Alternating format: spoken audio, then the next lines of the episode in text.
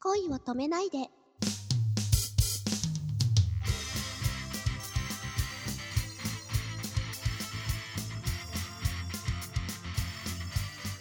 こんばんは、綾瀬くるみです。こんばんは、くままるです。えー、最近見た映画で、楽しかったり、悲しかったりっていう、心を揺さぶられるようなものがあったら教えてください。これもかなり最近なんです が、プリキュアだね。その通りでござい ます。ブログ見ていただいて本当にありがとうございます。とってもあのーなんでしょう、感動的なお話なんですか私、あのー仲間の絆っていうのにすごく心を打たれるんですよ。うんうん。や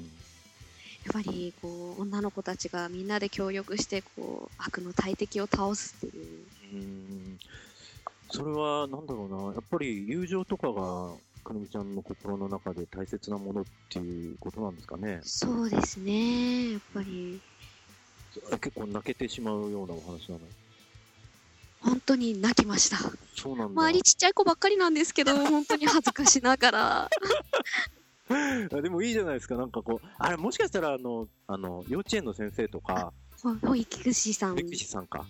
なんかすごく似合ってるかもしれませんね、そういう、子供たちと一緒に遊べるかもしれない。あの、なんだろう、やっぱね、子供の気持ちが分かるって大事だなって、もう僕も親になって本当思うんですけど、はい。あのやっぱ僕も物を作ったりしたい人でずっと暮らしてきましたので、はい。まあ、子供がいたらそのクリエイティブに向かう時間を削らなくてはとかそういう懸念を抱いてたんですが、い、らぬ心配だったなっていうふうにも思えるあもうね子供がこう「お父さん」ってこう何の企みもなくーはい。呼ぶ姿にもうキュンとしちゃいますよね。やっぱりこうう、んなんでしょう、頼ってくれてるみたいなこあそうだねだから本当とも。なんつうのかな、人は結局、寂しがり屋でさ、もともと、うんあの、自分を必要としてくれる相手がいることにすごく喜びを感じたりとか、はい。そういう根源的なものを見る気がしますね。なるほど。だか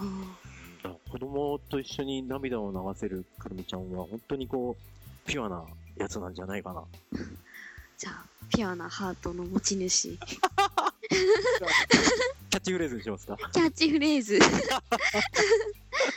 あでもなんかこうお嬢様らしいあのビジュアルですし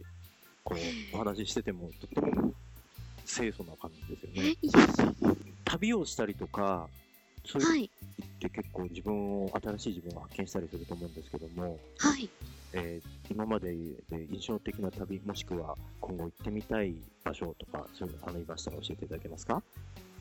私はですね、こう、近場でいいので、一人旅っていうのをしてみたいなと思いますね。旅行っていうとやっぱり修学旅行であったりとか、うん卒業旅行であったりとか割と集団っていうのがすごく多かったのでえーこうたまには一人で京都に足を伸ばしてみたりっていうこともしてみたいですねそれは何だろう自分を見つめ直す時間をそうですねまあ一人でいるとこういろいろ考えさせられることってあるじゃないですかなんかこう、はいただ歩いててもこううんわかるわかる考え事ができる時間っていうんんですかねうんそのそういう時間をこうなんだろうなたっぷり持ちたいなそうですねこうなるほどなるほど今までで旅した中でこうここは素敵だったなとかこういう出会いがあってよかったなっていうお話があったら伺えますかやっぱり京都がすごく印象的でしたねうん京都いいよねもう何千年何百年前のものがいまだに残ってるっていう、ううんん、そうですすごいね、うん、やっぱ人の営みがその時代も同じようにあったんだなっていうのはさ想像力をかき立てられるしはいうん、なんかロマンティックですよね。みんな同じように、うん、こう命がつながってきてるんだなっていうのも感じられますし、はいうん、素敵ですね。はいうん、歴史が好きなのでお、歴女だね。そっか、じゃあ、それでついつい大仏のガチャガチャもやっちゃうわけですよね。もしかしたらそこから来てるのかもしれませんね。じゃあ。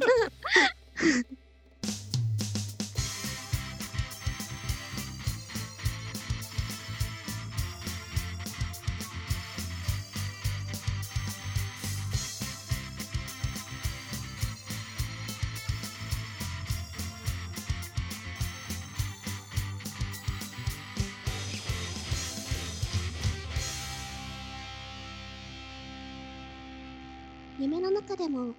きになってね。おやすみなさい。